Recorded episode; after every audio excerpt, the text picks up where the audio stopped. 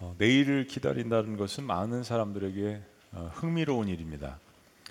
어, 미래를 소망하고 또 미래를 알기를 원하는 이런 마음들 신비한 거죠. 또 신비의 영역이기도 하고요. 근데 사실 모든 사람들이 그런 건 아닙니다. 그러니까 내일이 오는 것 자체가 두려운 사람들이 있죠. 어, 늘 불투명한 어, 미래를 살아가는 사람들에게는 내일이 온다라는 것이 어, 소망이 아니라 사실은 고통 그 자체 두려움이 될 수 있습니다. 경제적으로 또 건강적으로 어려움을 당하는 사람들에게는 더욱 그렇습니다.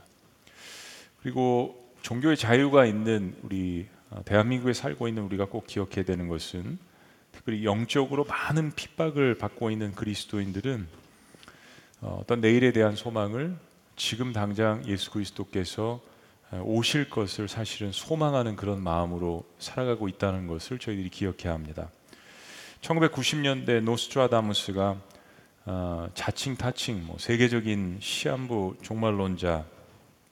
1999년 2000년이 닥치기 전에 지구가 멸망할 거다. 라고 예언을 해서 이런 영향으로 말미암아 1990년대 그 한 해에 수많은 이단 사이비 아, 종말론자들이 등장을 했습니다. 여기에 영향을 받은 한국의 이장임이라는 사람이 다미 선교회를 조직을 해서 시한부 종말론을 이야기를 했는데 1992년 10월 28일에 예, 이 자정에 아, 메시아가 도래할 것이다. 대대적으로 선전을 했습니다. 이 유혹에 넘어간 수많은 사람들이 사실 이거 희대의 사기극이죠. 정말 그 사람들은 그렇게 믿었고 코미디를 방불케 하는 이 어떤 그 아, 이걸 놓치지 않으려고 아, 우리나라에 있는 모든 방송사들이 모여들었습니다. 광신도들이다. 이 히스토리의 히스테리적인 광란의 모습을 이걸 어떻게 놓칠 수가 있겠냐? 아니나 다를까 자정이 되어도 휴거는 일어나지 않았습니다. 1990년도에는 노스트라다무스의 잘못된 예언을 믿고 어, 제가 95년도에 미국 유학을 갔는데 가보니까 뭐 산으로 깊은 계곡으로 뭐 땅을 파고 자가 발전소를 만들고 이사 가서 대피한 사람들을 많이 만났습니다. 교인들 중에도 어, 미국 사람들은 몇몇 그런 사람들이 있었습니다. Y2K라는 컴퓨터 대혼란으로 인해서 세계가 큰 재앙을 맞이할 것이다. 2000년 딱 들어서는 순간 뭐 컴퓨터가 뭐 어떻게 되고 바이러스가 퍼지고 어, 많은 사람들이 두려움에 떨었습니다. 근데 아무 일도 일어나지 않았습니다. 이 시한부 종말론, 종말은 그리스도인들에게서 참 중요한 건데 시한부 종말론.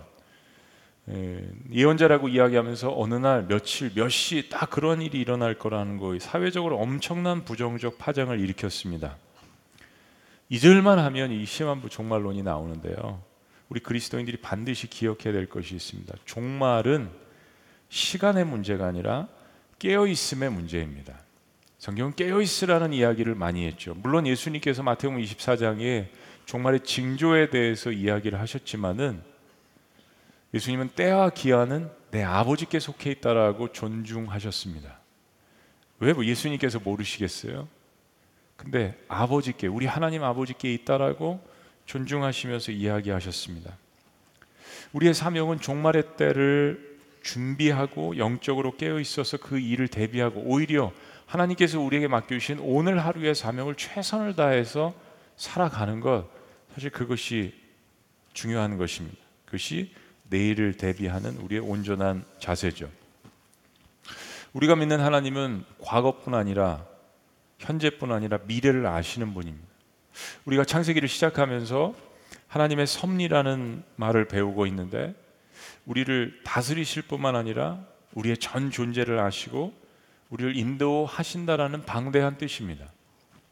때문에 내가 볼 때 때로는 내 인생이 실패고 때로는 아무런 소망이 없는 암담한 현실같이 느껴지더라도 하나님의 구원 계획이라는 이 거대한 섭리 속에서는 늘 소망이 존재한다는 것을 확신해야 합니다.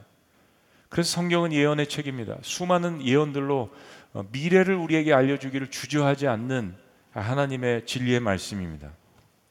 때문에 저와 여러분들 우리 그리스도인들에게 있어서 문제는 그런 하나님의 신비한 섭리 가운데서 내가 그럼 어떻게 살아야 할 것인가가 중요한 거죠. 이런 이야기를 잘 우리에게 보여주는 것이 바로 요셉의 이야기입니다. 요셉은 잘 나가던 인생에서 형들의 질투와 미움으로 이집트의 노예로 팔려가는 파란만장한 인생을 살았습니다. 17년간의 잘 나가던 인생에서 13년간이나 계속 이어지는 구동이의 인생으로 바뀌었습니다. 그는 아, 이런 인생의 고비마다 옷 색깔이 바뀌었습니다. 아버지의 사랑을 받았을 때 채색옷, 노예로 팔려갔을 때 노예복, 누명을 쓴 죄수복. 참 요셉처럼 미래가 불투명한 그런 인생이 있었을까요? 13년간이나 계속된 성실하게 살고자 노력하면 할수록 더 깊은 구동으로 구덩이로 빠져들었던 그런 인생. 내일이 불투명한 미래를 살아가는 우리들에게 그리고 그런 미래를 준비하는 저와 여러분들에게 이 요셉의 이야기는 마지막으로 오늘 완결반인데요. 몇 가지 중요한 교훈을 우리들에게 던져줍니다. 자, 다가올 불투명한 내일을 준비하기 위해서 저와 여러분들은 무엇을 믿어야 할까요? 첫째는 하나님은 그가 하실 일을 우리에게 분명히 보여주신다는 이야기입니다. 하나님은 그가 하실 일을 우리에게 분명히 보여주신다. 요셉은 이 모든 과정을 거치면서 그가 어렸을 때 형들에게 얻었던 꿈꾸는 자라는 그 별명대로 하나님의 섭리 가운데서 성장해 가고 있었습니다. 요셉의 꿈은 그의 교만한 가운데서 자기 중심적인 것에 나온 꿈이었습니다. 근데 하나님은 그런 꿈이라 할지라도 오히려 그 꿈을 변화시키셔서 사람들을 구원하는 위대한 꿈으로 바꾸어 가셨습니다. 이게 하나님의 능력이고 전능자의 능력이죠. 그리고 마지막으로 그가 어, 세마포 옷 귀족들이 입는 왕족 입는 세마포 옷을 입기 전에 바로 앞에 서서 당당하게 바로가 꾸었던 그 꿈을 해석합니다. 우리가 이 말씀을 보았지만 다시 한번 오늘 주제에 맞게 읽습니다. 25절 어, 요셉이 바로에게 아뢰되 바로의 꿈은 하나라 하나님이 그가 하실 일을 바로에게 보이십니다. 하나님이 그가 하실 일을 보이십니다. 28절 다 같이요. 시작. 내가 바로에게 이기를 하나님이 그가 하실 일을 바로에게 보이신다 함이 이것이라. 무슨 일을 보여 주신다는 이야기입니까? 26절부터 31절까지의 말씀 우리가 어, 두세 번에 걸쳐서 사실 이 말씀을 보았는데요. 어, 7년 대 풍년이 있고 그리고 7년 대 재앙이 있을 거라는 거 어, 하나님께서 이 말씀을 요셉으로 하여금 바로의 꿈을 해석하게 하십니다. 이건 미래에 있을 일입니다. 어, 일주일간 있을 일도 아니고 7년이라는 엄청난 분량 그리고 그 다음에 7년 풍년을 기억조차 하지 못할 엄청난 대재앙 적어도 14년간의 앞으로 미래에 있을 일을 정확하게 예언을 하는 것입니다. 사랑하는 여러분, 어, 우리 그리스도인들은 하나님께서 나에게 내일에 대해서 말씀하실까? 나 개인에게 하나님은 나의 삶에 관해서 지금 현재뿐만 아니라 내일에 대해서 이야기하시는 분이야. 우리 가정에게 하나님께서는 앞으로 어떻게 살아야 될지 말씀하시는 분일까? 우리 교회 공동체에게 하나님께서는 하나님의 음성을 들려주시기를 기뻐하시는 분일까? 그렇습니다. 근데 여기에 대한 믿음이 너무 중요한 겁니다. 그냥 리추얼한 의식, 묵도 시작하고 찬양하고 기도하고 또 말씀 하나보다 서로 인사하라나보다 음, 또 기도하고 찬양하고 미니스트리하고 축도하고 끝나고 나가면서 뭐 하나 받아가고 이게 오늘 하루 드리는 습관된 리추얼한 예식 예배일까? 아니면 오늘 나는 여기 와서 하나님 앞에 기도하고 찬양하고 그분께 영광을 돌리고 그분께서 나에게 주시는 그 음성을 기쁘게 내 마음 가운데 담고 그것을 인생의 내비게이션으로 삼아서 격려도 받고 위로도 받고 도전도 받고 그 말씀을 가지고 오늘 하루와 내일을 살아가는 일주일을 살아가는 그런 그리스도인의 자세로서 예배를 드리고 있는가? 하나님도 그의 음성을 들려주시기를 기뻐하시고 우리 역시 하나님께서 들려주시는 그 음성을 기쁘게 받는 그런 하나님과 인간이 만나는 인격적인 그런 예배인가? 거기에 대한 믿음은 우리의 삶을 완전히 다르게 만듭니다. 하나님은 우리가 걸어갈 수 있는 길을 예비하시고 만들어 가시고 우리가 하나님께서 제시하시는 그 길을 따라가기를 원하십니다. 때로는 굉장히 구체적으로 보여주십니다. 오늘 사실 14년간의 이 일은 구체적으로 보여주신 이야기예요. 그러나 구체적으로 보이지 않으실더라도 한 걸음 한 걸음 나아가실 수 있도록 보여주십니다. 우리는 창세기 12장에서 믿음의 조상 아브라함이 첫 번째 등장하는 것을 봅니다. 아브라함은 열국의 아버지가 되리라는 약속을 받았습니다. 그런데 사실은 언제 어떤 경로를 통하여서 이제까지 자식이 없는 75세인 아브라함에게 열국의 아버지가 될 수 있는 첫 번째 열매인 그 아들을 제공하시는지 아브라함은 알지 못했습니다. 그게 언제인지 알지 못했죠. 자세히 말씀 안 하셨습니다. 그럼 하나님께서 확실히 하신 것은 무려 25년이라는 시간 동안 아브라함과 함께 동행하시면서 하나님께서 하실 일을 하나씩 하나씩 깨닫게 하신 것이었습니다. 요셉도 그의 꿈이 어떤 꿈인지 몰랐죠. 근데 그의 삶 가운데서 특별히 구덩이의 삶 가운데 지난 13년간 때마다 시마다 하나님께서 인도하시는 그 동행을 느꼈습니다. 그런데 하나님이 정하신 때가 되면 하나님께서 정하신 때가 되면 빠르게 진행하십니다. 이게 중요한 부분입니다. 자, 32절 말씀. 다 같이 시작. 바로께서 꿈을 두 번 겹쳐 꾸신 것은 하나님이 이 일을 정하셨음이라 하나님이 속히 행하시리니. 사실 속히 행하리시리니 이 말씀은 신약 성경에 많이 등장하는 말씀이죠. 핍박받았던 초대교인들에게 내가 속히 일을 행하리라 이 말씀 많이 등장하는 말씀입니다. 그런데 구약에도 등장합니다. 하나님이 정하신 그 시간이 다가왔을 때 속히라는 것은 어떤 빠름의 시간보다는 약속하신 것을 그의 때 성실하게 이루시는 그 하나님을 가리키는 것입니다. 특별히 그 일이 하나님의 섭리 가운데 정하신 일이라면 무슨 일이 있어도 하나님께서는 반드시 그 일을 이루십니다. 이것은 운명론과는 다른 것입니다.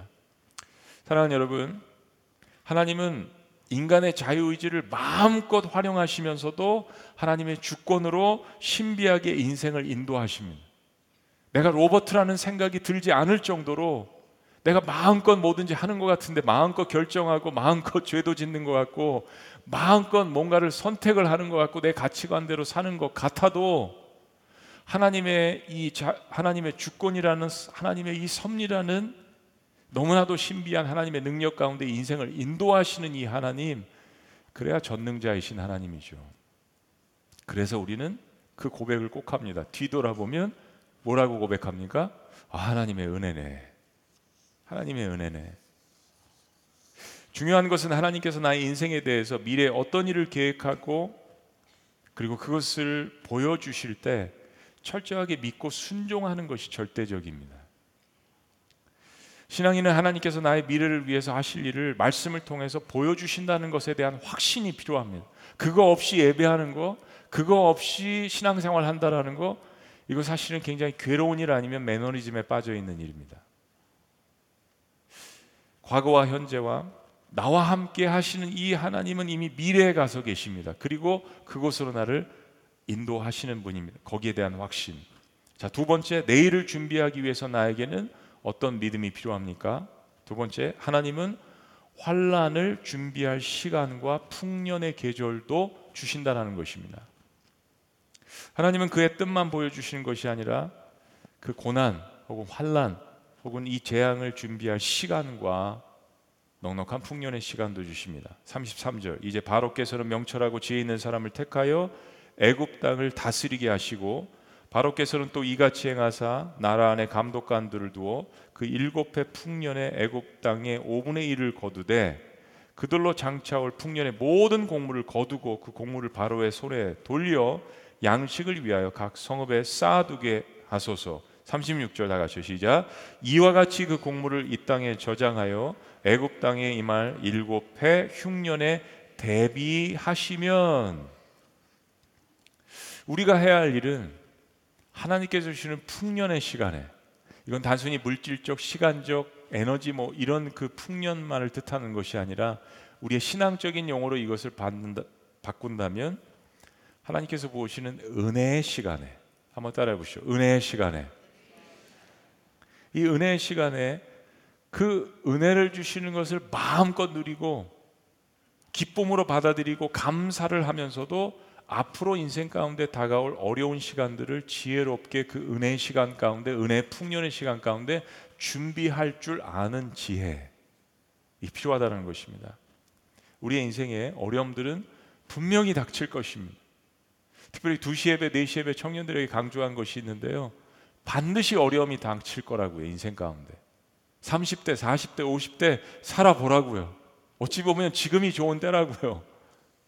인생 가운데 어려움은 반드시 닥칠 것이다 라는 메시지를 사실은 부모들이 자녀들에게 전해야 합니다.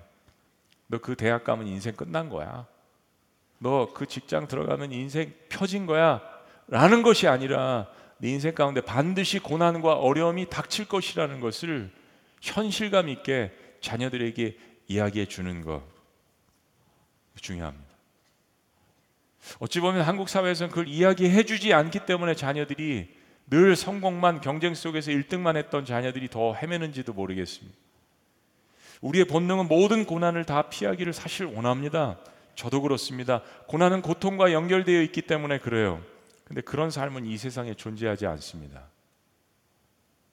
근데 하나님은 그런 미래 고난과 환란을 준비할 충분한 시간과 그것을 이겨나갈 능력과 은혜를 우리에게 부어 주신다는 이야기예요. 중요한 것은 그런 은혜 풍년의 시간들 속에서 내일을 준비하는 이 지혜가 인간에게 필요하다는 것입니다. 때로는 동물도 그것을 인지하고 준비하지 않습니까? 세 번째, 다가올 미래를 준비하기 위해서 우리는 어떤 믿음이 필요할까요? 세 번째는 우리를 향하신 저와 여러분들을 향하신 하나님의 계획은 선하시다라는 것입니다. 한번 따라해 보시죠. 하나님은 선하십니다. 네. 설날 명절 음식을 많이 드셨나 봐요. 어느 때보다도 여러분들 목소리가 커지신 것 같습니다. 제가 미국에서 여름 성경 학교를 할 때마다 담임 목사인데도 불구하고 반바지나 청바지를 입고 후디티를 입고 운동화 신고 아이들에게 광고도 하고 설교도 하고 그러면 그때마다 제가 맨 먼저 이야기한 캐치프레이즈가 있습니다. God is good. 하나님은 선하십니다. 그러면 아이들이 꼭 하는 이야기요. All the time. 항상 선하십니다. 그래서 제가 all the time 그러면 아이들은 God is good. 제가 하도 이거를 연습을 시키고 반복적으로 하니까 할렐루야 그러면 어른들은 아멘. 아멘 그러면 할렐루야 하듯이 아이들은 이게 캐치프레이즈가 되었습니다. God is good. 하나님은 선하십니다. 근데 그게 그게 그게 끝이 아니에요. All the time 이게 중요합니다. 항상 선하십니다. 여러분 그리스도인들에게 그리스도인들의 믿음이요. 하나님은 선하십니다라는 고백을 하는데 때때로 선하십니다라고 고백을 하면 이게 얼마나 우리에게 불리합니까? 얼마나 불안합니까? 잘 나갈 때도 선하시지만 고난의 시간 가운데도 하나님은 나에게 선하셔. 그래서 어떤 상황 가운데도 늘 선하셔라는 믿음이 이게 그리스도인들에게 얼마나 중요합니까?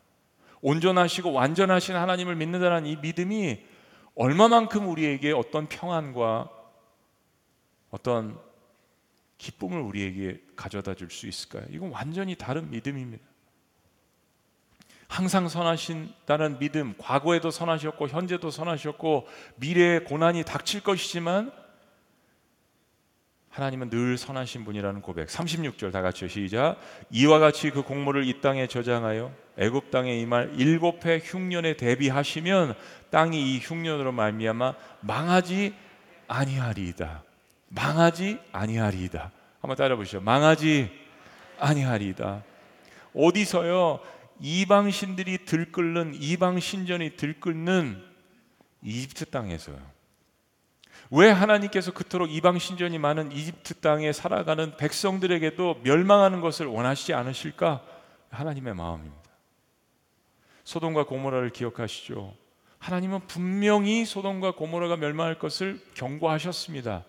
참 롯이 온전하지 않았지만 자기 욕심대로 갔지만 그래도 하나님께서 그 롯을 사용을 하셨어요.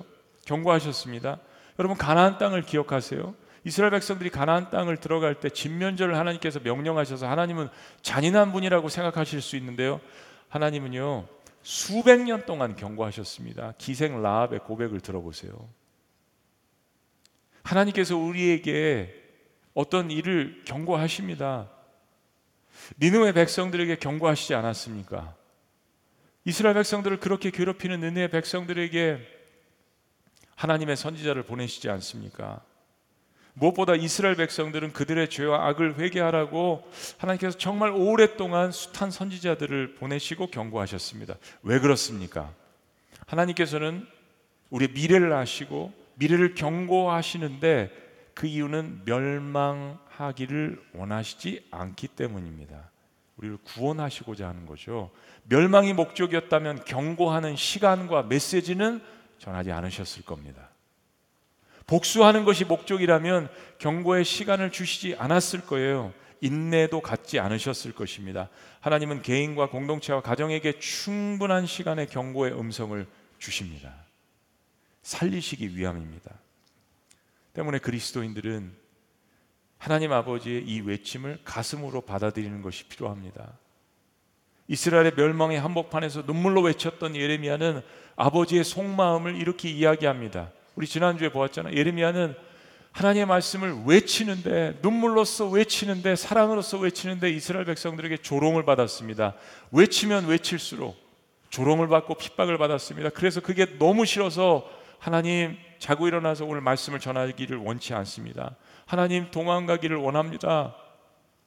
그런데 예레미야는 어느 날 하나님의 그 마음을 깨닫게 됩니다. 이거예요. 예레미야 29장 11절 여호와의 말씀이니라 너희를 향한 나의 생각을 내가 하나니 뭐 하나님을 보증할 사람이 없으니까 하나님께서 스스로 보증하시잖아요. 너희를 향한 나의 생각 내가 하는데 이거야 평안이요 재앙이 아니니라 다 같이 시작 너에게 미래와 희망을 주는 것이니라. 하나님께서 우리를 미래로 이끄시는 그 하나님의 마음은 재앙이 아니라 심판이 아니라 희망을 주시는 것이라는 거예요. 평안을 주시라는 거. 사랑하는 여러분, 그리스도인은 미래의 결론을 알, 지 않습니까? 모든 죄를 완전하게 용서하시고 우리를 영화 가운데 인도하시고 사랑하는 하나님의 백성들이 헌신한 모든 눈물에서 눈물을 닦아 주시며 우리를 구원으로 인도하시는 영원한 구원으로 인도하시는 생명의 면류관을 씌워 주시는 그 놀라운 영광의 부활의 순간이 우리에게 있다라는 것을 우리는 믿어야 할 것입니다. 미래를 향한 우리를 향한 하나님의 생각은 재앙이 아니라는 것. 여기에 대한 믿음은 너무 중요합니다. 이런 하나님의 마음을 우리가 안다면 그러면 우리가 할 일이 뭐겠습니까? 주님께서 주신 말씀을 온전히 듣고 순종해서 미래를 대비하는 것입니다. 자, 그럴 때 우리가 실질적으로 해야 될 한 가지 중요한 것이 있습니다. 마지막 네 번째는 주신 말씀을 통해서 주신 진리의 말씀을 통해서 시대를 분별하는 것입니다. 이 요셉의 스토리를 통해서 이 말씀을 적용해 본다면 이런 거죠. 지금이 풍년의 때인가 아니면 흉년의 때인가. 여러분 인생이 잘 나갈 때도 영적으로 흉년의 시간일 수 있습니다. 그게 영적으로 분별하는 게 다른 겁니다.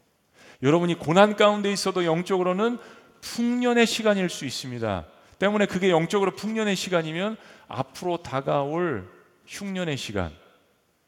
물질적으로는 풍부해졌는데 하나님을 떠날 수도 있는 풍년의 시간이에요. 이걸 영적으로 분별하라는 이야기입니다. 근데 세상은 그런 기준이 없잖아요.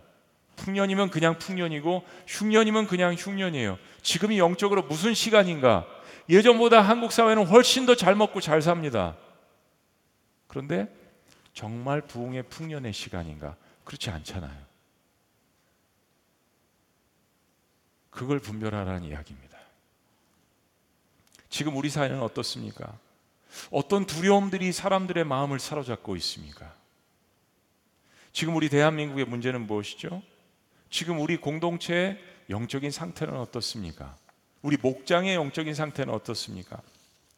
우리 개인적인 영역에 있어서 어려운 것들이 있습니다. 건강을 위해서, 재정을 위해서, 가족을 위해서 저도 어제 많이 기도했습니다. 교회 공동체가 당면한 어려움들이 있습니다. 이 부분도 어제 함께 기도했습니다. 우리 국가 민족적으로 당면한 문제들이 있습니다. 무시로 기도합니다. 근데 사랑하는 여러분, 지금 말씀드린 이 세 가지의 주요한 이 영역의 모든 문제들은 실은 하나님 나라의 관점에서 풀어가야 답이 있습니다. 하나님 나라의 관점. 왜냐하면 우린 거기 속한 사람들이기 때문입니다. 영적으로 하나님 나라를 위해서 풀어나가야 한다는 이야기입니다. 요셉의 이야기, 한 개인의 이야기잖아요. 근데 이 한 개인의 이 한 가정의 이 꿈 이야기는 그렇게 풀려졌습니다. 그 안에서 풀려졌어요. 그것이 하나님의 신비한 섭리라는 것입니다. 저는 지금 한국 사회를 진단하면서 미래를 볼 때 이렇게 하나님의 말씀 가운데 진단하고 싶습니다. 나의 문제와 공동체 문제를 뛰어넘어서 지금 우리 한국 사회 최대 문제는 다음 세대에 관한 문제입니다. 다음 세대. 지금 한국 사회는 반기독교적 문화가 팽배해 있습니다. 종교다원주의, 포스트 모던 사죠. 과거에 20년, 30년 전에 교회가 부흥할 때랑 완전히 다른 사회입니다.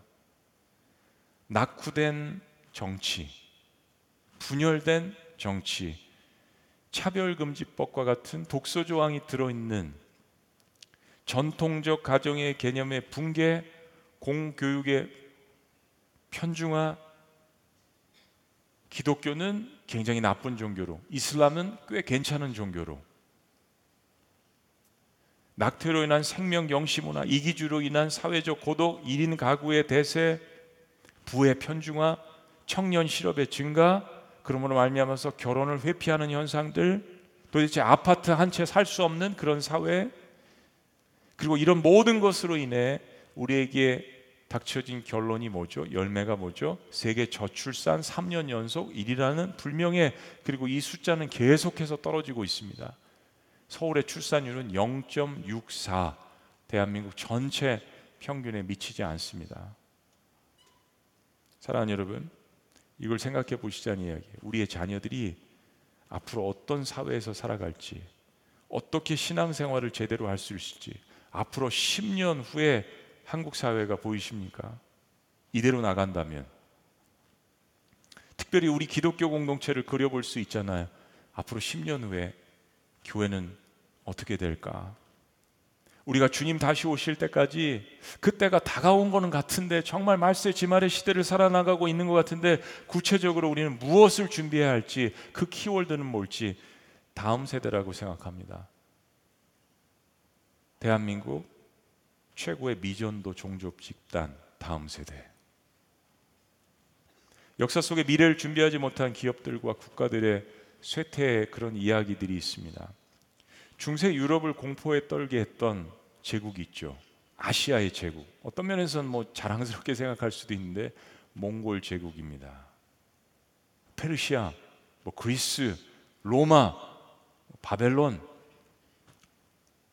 물론 중동 지역에 있는 이란과 이라크의 선조들이지만 뭐 아시아라고 그렇게 따지지는 않지 않았습니까? 근데 몽골 제국 유럽을 공포에 떨게 했습니다.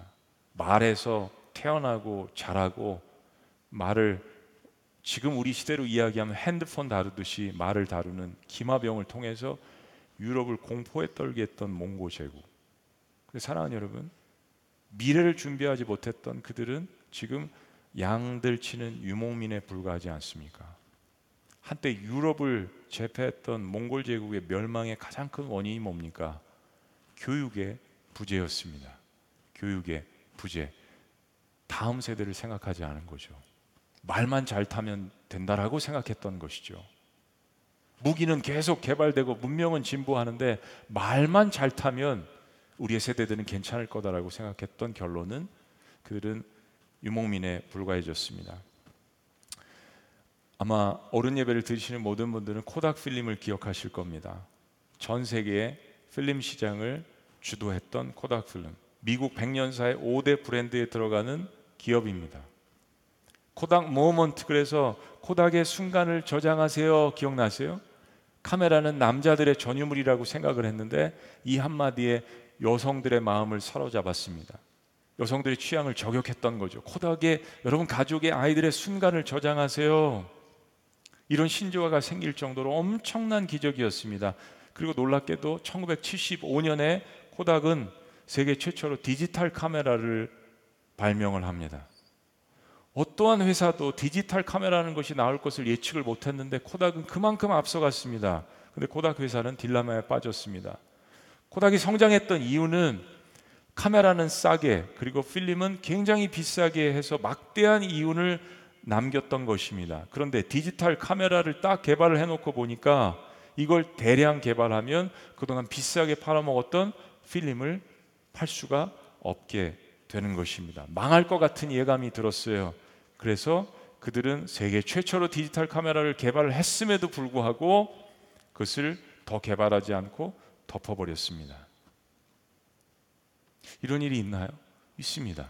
기업들마다 그런 일들이 간혹 있습니다. 그리고 25년 후에 인터넷의 확산과 더불어서 디지털 카메라가 붐이 일기 시작했습니다. 그리고 특별히 2010년대 대대적으로 스마트폰이 등장을 하면서 코닥은 카운터 펀치를 맞았습니다. 그리고 도저히 견디지 못하고 2012년에 파산을 신청합니다. 절대 망할 것 같지 않은 기업, 망한 기업 1위가 바로 코닥이었습니다. 코닥은 미래를 내다보고 신제품을 개발했지만 현재 7년 풍년의 안주에서 그들 스스로 미래를 알면서도 미래를 덮어버렸던 기업으로 기억됩니다. 그것이 당시 CEO들의 결정이었습니다. 그리고 그들에게는 그것이 재앙으로 돌아왔습니다. 유럽의 교회들은 어떻습니까? 7년의 대풍년 속에 전 세계 선교사님들을 가장 많이 파송했던 영국과 같은 나라. 신학적으로 가장 위대한 신학자들이 많이 나왔던 그러한 영국, 유럽, 프랑스. 7년의 대풍년 속에 그들은 다가올 미래를 생각하고 싶지 않은 채 현실이 주는 풍년에 안주해 버렸습니다. 그 결과는 이건 이제 이상하지도 않은 이야기예요. 수많은 교회들이 술집과 유흥가와 롤러스케이트장으로 변해 버렸습니다. 우리는 역사 속에서 미래를 잃지 못해서 망하는 기업들과 국가들 공동체 그리고 교회의 모습들도 심심치 않게 볼 수 있습니다. 지금은 풍년의 때지만 흉년의 때를 준비 못하는 기업과 국가들, 공동체들, 교회 역시 마찬가지입니다. 풍년의 때 안주하고 1세대 수확물을 1세대 물려줘야 되는 수확물을 다 써버리는 다음 세대에게는 한 푼 남겨주지 않는 공동체도 우리는 심심치 않게 봅니다.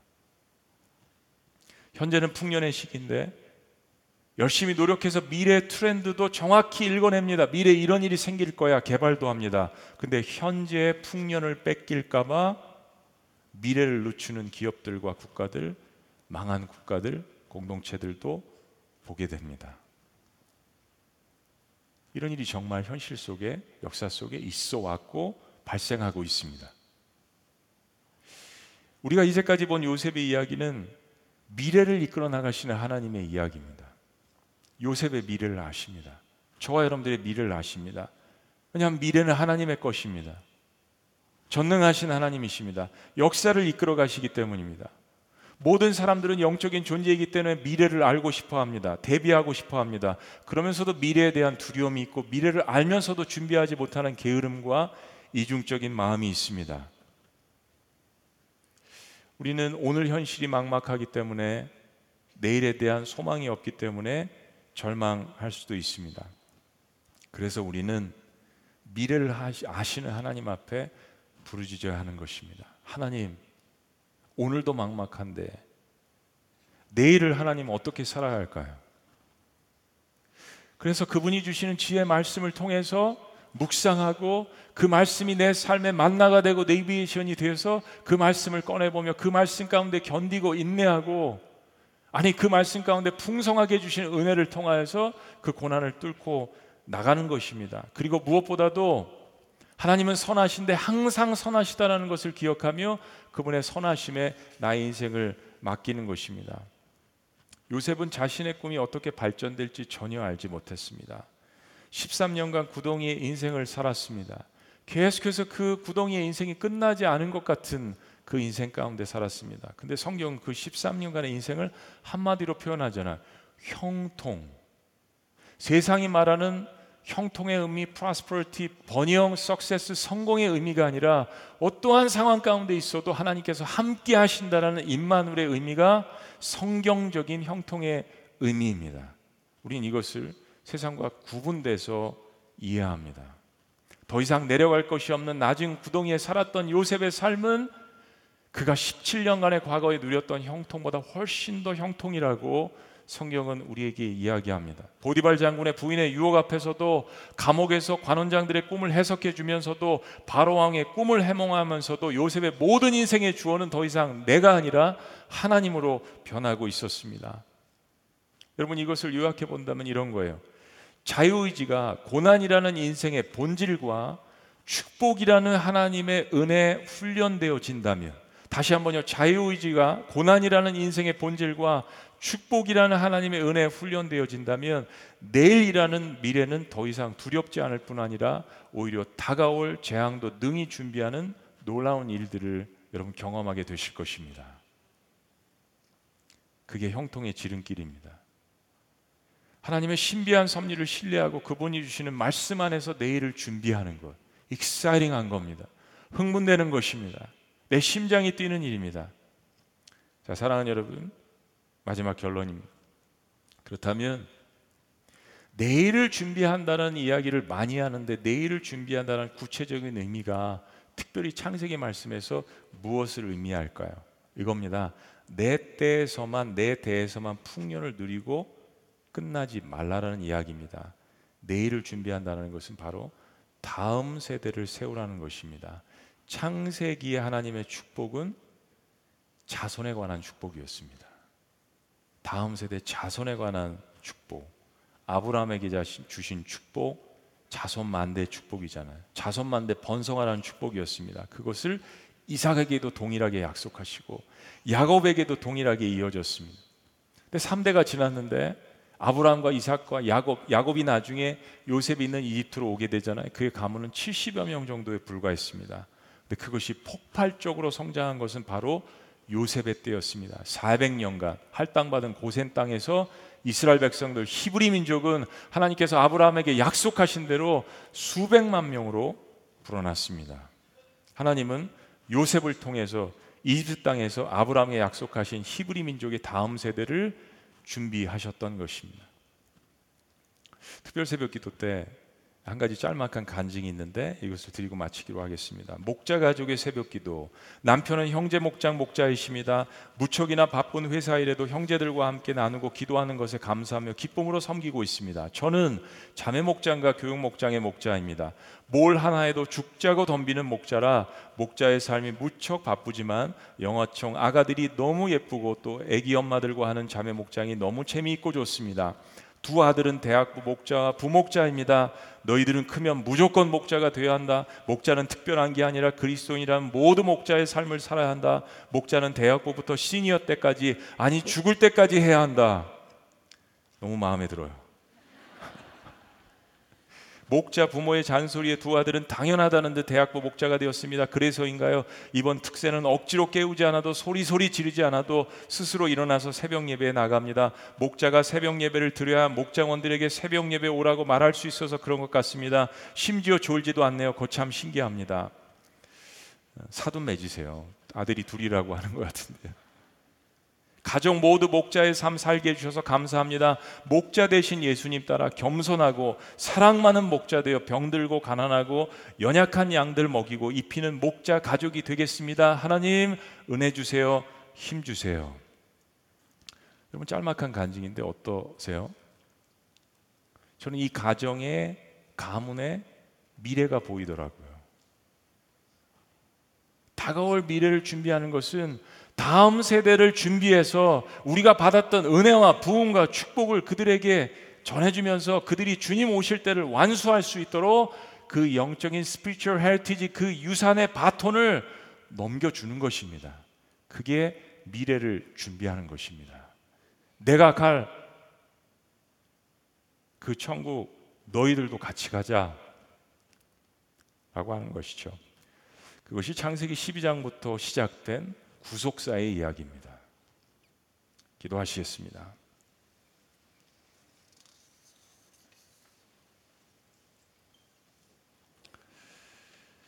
살아계신 하나님, 어, 신년부터 지난 몇 주 동안 요셉이라는 한 평범한 인간, 혹은 자기 중심적이었던 사람의 이야기를 통해서 하나님의 섭리 가운데 하나님께서 그가 꾸었던 그의 위험한 꿈과 야망들을 어떻게 위대한 꿈으로 바꾸셨는지 이 말씀을 통해서 은혜를 받게 하신 거 감사합니다. 거대한 하나님의 꿈, 아브라함과 이삭과 야곱과 요셉의 가문을 일으키셔서 다음 세대를 계속해서 믿음의 가문을 키워가시고 그들을 통하여서 미래를 준비하고 예비하게 하시는 하나님의 놀라운 뜻을 저희들이 보았습니다. 하나님, 때로 불투명한 미래를 살아갔던 사람들을 주님께서 부르시고 붙드셔서 어떻게 미래를 소망을 가지고 살아나갈 수 있는지 보여주신 이 축복이 우리에게도 임할 수 있도록 역사하여 주시옵소서. 그리고 이 축복을 누리고 있는 만큼 그 이상으로 이 놀라운 축복을 다음 세대들에게 이 능력의 바톤을 넘기는 저희가 될 수 있도록 주께서 역사하시고 함께하여 주시옵소서. 모든 영광 우리를 이제까지 인도하신 하나님 그리고 다음 세대를 이끄시는 하나님 그리고 이 모든 세대들을 이끌어 나가시기 위해서 우리를 이 현재 한복판에 부르신 하나님을 찬양하며 우리의 구원자 되신 예수님의 이름으로 축복하며 기도합니다. 아멘. 할렐루야. 우리 자리에서 다 같이 일어나시겠습니다. 우리 그런 마음으로 찬양하는데요. 다시 한번 주 예수의 얼굴을 구하는 세대들이 일어날 수 있도록 하나님 예배하는 세대가 일어나게 하여 주옵소서. 나뿐만 아니라 우리의 자녀들이 모든 세대들이 예배하는 세대 일어나게 하여 주시옵소서. 한번 따라해 보십니다. 다시 한번 다시 한번 부흥을 부흥을 주시옵소서. 주시옵소서. 우리 함께 고백하며 찬양합니다.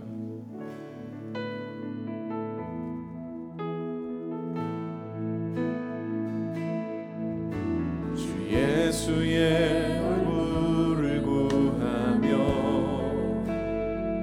예배하는 예배하는 세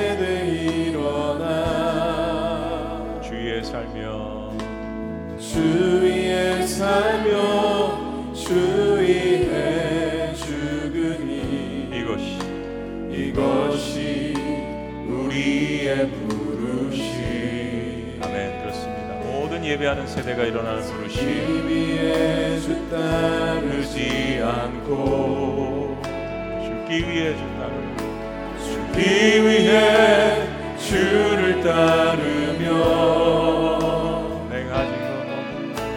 내 가진 것 모두 주를 위해 드리니 주님의 일 주님의 일 행하시옵소서. 두 손 들고 고백할까요? 주여 다시 한번 부흥을. 다시 한번 부흥을 주소서. 주의 나라가 주의 땅에 다시 세워지는 그 영광을 우리 보게 하소서. 주 예수의 주 예수의 영광 다시 한번 고백합니다. 주여 다시 한번. 다시 한번 부흥을 주소서 주의 나라가 이 땅에 다시 세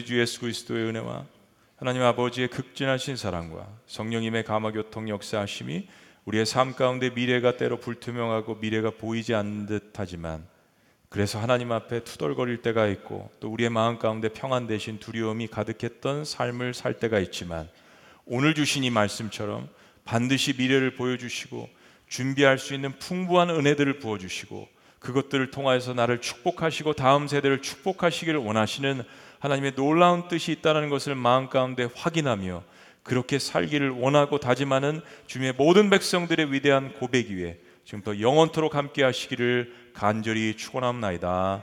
아멘.